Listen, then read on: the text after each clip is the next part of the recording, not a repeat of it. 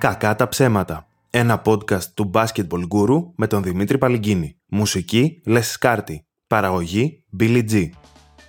Καλησπέρα σε όλους. Είναι το δεύτερο επεισόδιο της σειράς Κακά τα ψέματα από το Basketball Guru. Είμαι ο Δημήτρης Παλυγκίνη, ασχολούμαι με το stand-up comedy και θα σας το λέω σε κάθε εισαγωγή μέχρι να γίνω γνωστός. Σήμερα θα αφήσουμε λίγο στην άκρη τον επαγγελματικό αθλητισμό, γιατί φέτος θα κατέβω για τρίτη χρονιά σε ένα αεραστεχνικό τουρνουά με κάτι φίλους μου με την ομάδα Αμόλα Καλούμπα. Τώρα, αεραστεχνικό τουρνουά, εν συντομία, για ποιον μπορεί να μην ξέρει, είναι κάποια τουρνουά που μαζεύεις κάποιους φίλους σου, μια παρέα, κάποια άτομα, δηλώνεις συμμετοχή, δημιουργούνται λίγκε πρωταθλήματα με 10-12 ομάδες και κάνετε μια σεζόν ουσιαστικά, έχει διαιτητές και όλα αυτά. Πηγαίνετε μια φορά τη βδομάδα σε ένα κλειστό γήπεδο, έχει διαιτητή, παίζετε και ο νικητής στο τέλος της χρονιάς, αφού γίνουν και κάποια playoffs, ο νικητής κάτι κερδίζει, δεν έχουμε κερδίσει ποτέ, δεν ξέρουμε τι. Και είναι πολύ ωραία φάση αυτά τα τουρνουά, ρε παιδί μου, γιατί πραγματικά μπορεί να μην έχεις, όπως ας πούμε εγώ δεν έχω ταλέντο να παίξεις σε κάποια αντρική κατηγορία, σε κάποια αντρική ομάδα κάπου. Αλλά να έχεις και άλλους φίλους που δεν έχουν κάποιο ιδιαίτερο ταλέντο και να πείτε: OK, πάμε όλοι μαζί να φτιάξουμε μια ομάδα, να βρούμε και έναν αστείο τίτλο, αστείο όνομα και πάμε να δηλώσουμε σε ένα τουρνουά να παίξουμε άλλους 10 ταλέπορου. Είναι όντως πάρα πολύ φαν διαδικασία. Εν τω μεταξύ, προφανώς το cult του πράγματος ξεκινάει από τα ονόματα των ομάδων, που είναι όλα με λογοπαίγνια, πολύ φορεμένα εδώ και 20 χρόνια. Είναι τύπου Χαβαλένθια, είναι τύπου Ita Jazz, είναι τύπου Παρτουζάν. Ε, αλλά έχει αυτό την πλάκα του, ρε παιδί μου. Neverkupen. Όχι, βασικά αυτό είναι καλό. Γενικά είναι λες και πρέπει όλα τα ονόματα ομάδων να είναι σε φερλιακά, ξέρω εγώ. Δηλαδή, άνετα θα βλέπω ομάδα που να λέγεται ο Μάρκο Magic. Οπότε είμαι πολύ περήφανος που σαν αμόλα καλούμπα. Μπορεί να μην έχουμε κερδίσει ποτέ, όντως, αλλά τουλάχιστον δεν έχουμε και κάποιο λογοπαίγνιο στο όνομά μας. Δηλαδή, είναι μια μικρή νίκη. Ένα βραβείο fair play. Δεν μας λένε Iguana Pacers. Δεν υπάρχει μια παράδοση κάθε φορά πρώτη αγωνιστική επειδή παίζουμε μετά από κάποιους μήνες που έχουμε σταματήσει να παίζουμε μπάσκετ, έχουμε πάρει κιλά. Πάμε να χάνουμε 40 πόντους πρώτη αγωνιστική συνήθως. Οπότε μετά πεισμώνουμε για τη δεύτερη αγωνιστική, καθόμαστε, κόβουμε αλκοόλ, ξεκινάμε τρέξιμο το ένα το άλλο. Πάμε δεύτερη αγωνιστική και πραγματικά χάνουμε 35 πόντους. Γιατί συνήθως το πρόβλημα δεν είναι ότι δεν τρέχαμε ή κάτι τέτοιο. Συνήθως το πρόβλημα είναι ότι δεν έχουμε πιάσει μπάλα μπάσκετ. Δεν σουτάρουμε, δεν μπασάρουμε, δεν πάμε να παίξουμε άμυνα. Κόψαμε το αλκοόλ πέρυσι για μία εβδομάδα από την πρώτη στη δεύτερη αγωνιστική και το μόνο που πετύχαμε είναι ότι μετά το δεύτερο αγώνα είχαμε σωματικές συντοχέ να πάμε να πιούμε ποτό. Ο πρώτος αγώνας για τη φετινή σεζόν ήταν την Κυριακή. Παίζαμε αγώνα κυπέλου, το οποίο σημαίνει ότι ήταν νοκάουτ παιχνίδι. Χάσαμε 39-32. Τους πνίξαμε στην άμυνα. Όντως 39 πόντοι παθητικό είναι πάρα πολύ καλή επίδοση στην άμυνα. Θα μου πεις τώρα εντάξει, γιατί πάλι φάγανε 32 πόντους. Αλλά ρε παιδί μου, σαν φιλοσοφία ομάδας έχουμε το να κοιτάμε τον εαυτό μας, να μην κοιτάμε τι κάνουν οι άλλοι. Εν τω μεταξύ, είχαμε και μία στις 16 βολές. Ήταν λες και τι ρίχνουμε με το πόδι. Αφού από ένα σημείο και μετά γκρινιάζαμε στο διαιτή όταν μας έδινε βολές. Ρε, ρε, αφού βλέπεις ότι δεν τις βάζουμε τι μας τις δίνεις κι εσύ; Και μας ρίχνεις την ψυχολογία. Κάνε και λίγο τα στραβά τα μάτια, κοράκι. Τώρα στα αξιοσημείωτα του παιχνιδιού, εγώ είχα 5 πόντους, 2 assist, 1 rebound και έβγαλα και μια κρίσιμη άμυνα στη λήξη του πρώτου μηχρόνου ενώ ήμουν στον πάγκο. Γιατί εκεί που είχε 13 δευτερόλεπτα για να λήξει η επίθεση, εγώ ξεκίνησα και φώναζα 5, 4, 3, 2 και σου τα ρωτάω το παλικάρι σχεδόν από το κέντρο μια μπάλα. Βέβαια έφαγα τεχνική ποινή γι' αυτό, αλλά η άμυνα βγήκε Εν τω μεταξύ, πολλές ομάδες σε τέτοιο τουρνουά έχουν και ανθρώπους μεγαλύτερης ηλικίας που δεν σου γεμίζουν το μάτι, είναι α πούμε άλλος 50, 55, 60 χρονών. Τον βλέπεις, ρε παιδί μου, έχει παραπανήσει κιλά, έχει δεμένα τα γόνατα, έχει δεμένους αστραγάλους, λες εντάξει, αυτό δεν κάνει. Ε, δεν κάνει, μπαίνει όλος μέσα στο γήπεδο και να φάνει στο δούλου. Ρε, δεν χάνουν σούτ λόγια, Και είναι και γενικά παγίδα να σε μικρής ηλικίας σε κάτι τέτοιο, γιατί οι μεγάλοι έχουν πλέον αποδεχτεί ότι δεν μπορούν να τρέξουν, ας πούμε. Ενώ εμείς έχουμε την ψευδέστηση ότι προχθές μωρέ έκανα γυμναστική στο σχολείο. Ναι, προχθές. Παίξαμε την Κυριακή και Δευτέρα, Τρίτη, Τετάρτη δεν μπορούσα να περπατήσω. Α το πει κάποιος επιτέλους. Ο αθλητισμός είναι υγεία όταν είσαι υγιής. Σε κάθε άλλη περίπτωση είναι ο πρόλογος που κάνεις στον ορθοπαιδικό σου. Εν τω μεταξύ, επειδή σε αυτές τις διοργανώσει σφυράνε 4-5 διαιτητές όλα τα παιχνίδια της σεζόν. Λέω πρώτος αγώνας είναι. Α πιάσω λίγο κουβέντα, ας κάνω λίγο πλάκα με το διαιτητή. Μήπως έχουμε στη συνέχεια καμιά καλύτερη αντιμετώπιση. Ξέρεις λίγο δημόσιες σχέσεις, λίγο τέτοια. Οπότε ήμουν σε όλο το παιχνίδι, χαχαχά, χουχουχού και α, ναι, OK, okay, μπορεί να με βρει και με τον αγκώνα στην καροτίδα και μετά στον αστράγαλο. Αλλά εντάξει, και το μπάσκετ είναι άθλημα επαφών, έτσι. Και τελειώνει το παιχνίδι και μου λέει ένας συμπαίχτης, επειδή παίζαμε κύπελλο και το παιχνίδι ήταν στον Κορυδαλλό. Μου κάνει όχι, ρε. Τα παιχνίδια του πρωταθλήματος τα κανονικά θα τα σφυράνε άλλοι διαιτητές εντελώς. Αυτοί που θα σφυράνε το γήπεδο που θα παίζουμε. Εν τω μεταξύ, σας το είπα και στο προηγούμενο podcast ότι το αγαπημένο μου πράγμα στον κόσμο είναι να χάνω και να έχω αδικηθεί από τη διαιτησία. Οπότε εδώ πέρα που είχαμε μία 16 βολές, δεν είχα καν κάτι να πω γι' αυτό. Να πω μας φάξανε, ρε παιδί μου. Όχι ότι δεν προσπάθησα, αλλά μου λέγανε και συμπαίχτε μου, ρε Δημήτρη, τι λέμε, μεταξύ μας κορυδευόμαστε. Αποσύρθηκε και ο Φέντερερ, και μου κάνει και εντύπωση γιατί εγώ δεν είχα ιδέα ότι ο Φέντερ παίζει ακόμα τέννη.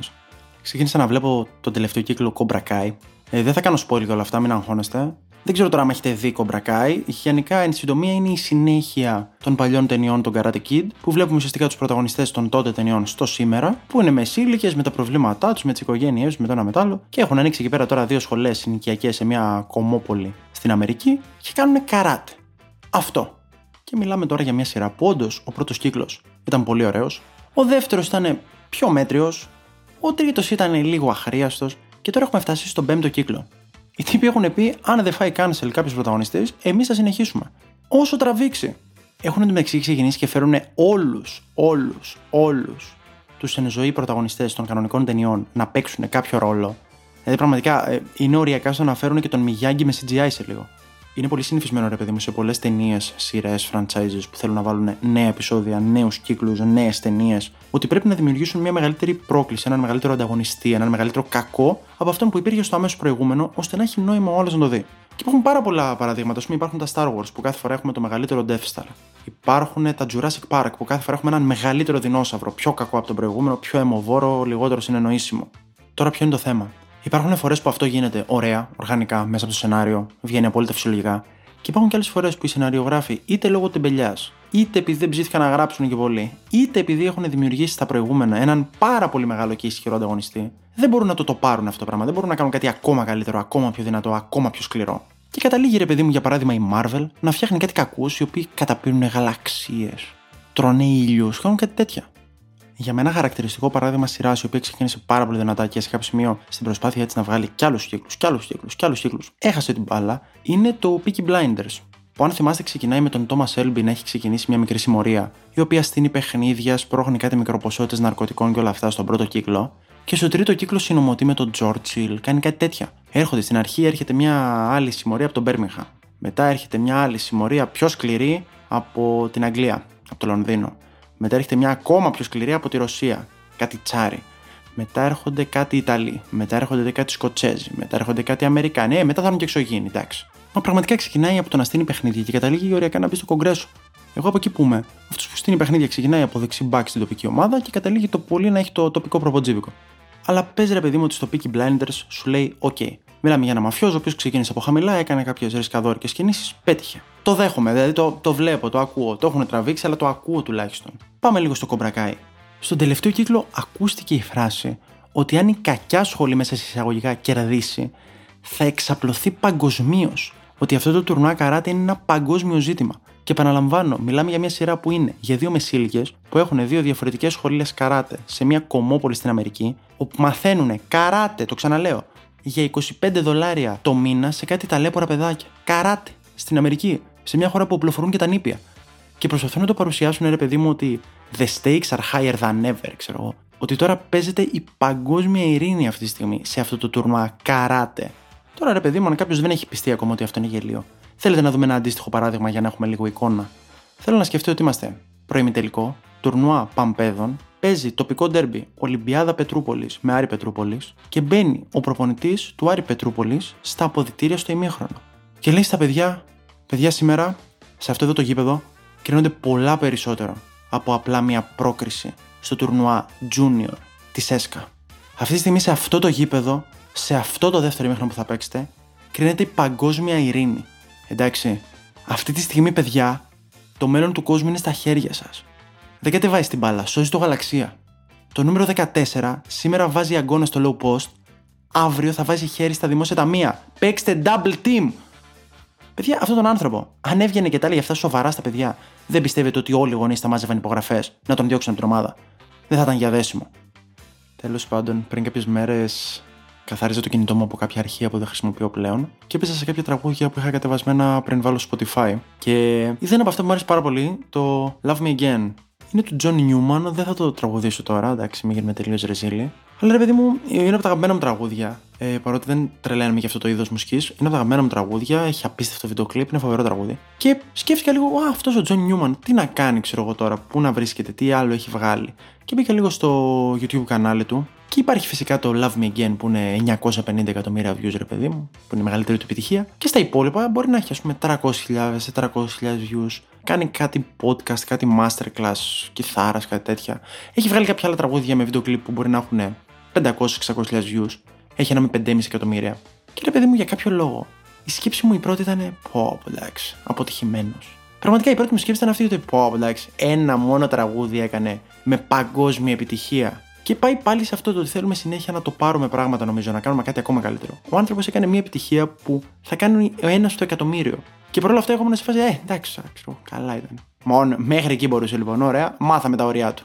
Τα όρια είναι για να τα σπάμε, Τζον Νιούμαν. Άμα εσύ θέλεις να βάλεις τον εαυτό στο όριο των 950 εκατομμύρια views και να σε μάθει όλος ο πλανήτης και να τραγουδάνε σε όλη την άκρη του κόσμου σε ένα μπαρ μετά από 15 χρόνια το τραγούδι σου, άμα αυτά είναι τα όρια που βάζεις στο μυαλουδάκι σου, εντάξει, τι να σε κάνω. Κάποιοι έχουμε φιλοδοξίες. Και εντωμεταξύ σκέφτηκα έτσι εγώ που βάζω ξυπνητήρι να τσεκάρω τα views μου στο YouTube για το podcast. Και έτσι με ένα anticlimactic τρόπο θα ελπίσω ότι αυτό που είπα ήταν σωστό στα αγγλικά και θα κλείσω αυτό το επεισόδιο με πιο χαμηλή ενέργεια ώστε να μπορούμε στο επόμενο επεισόδιο να το το πάρουμε πολύ εύκολα γιατί δεν θα κάνω εγώ τα λάθη που λέγαμε τόση ώρα και σχολιάζαμε ότι κάνουν οι άλλοι. Έτσι δεν είναι. Ήμουν όντως ο Δημήτρης Παλγίνης και θα τα πούμε σε κάτι λιγότερο από δύο εβδομάδες. Μέχρι τότε, καλή επιτυχία. Ήταν το Κακά τα ψέματα. Ένα podcast από τον Basketball Guru με τον Δημήτρη Παλγκίνη. Μουσική Λεσκάρτη. Παραγωγή Billy G.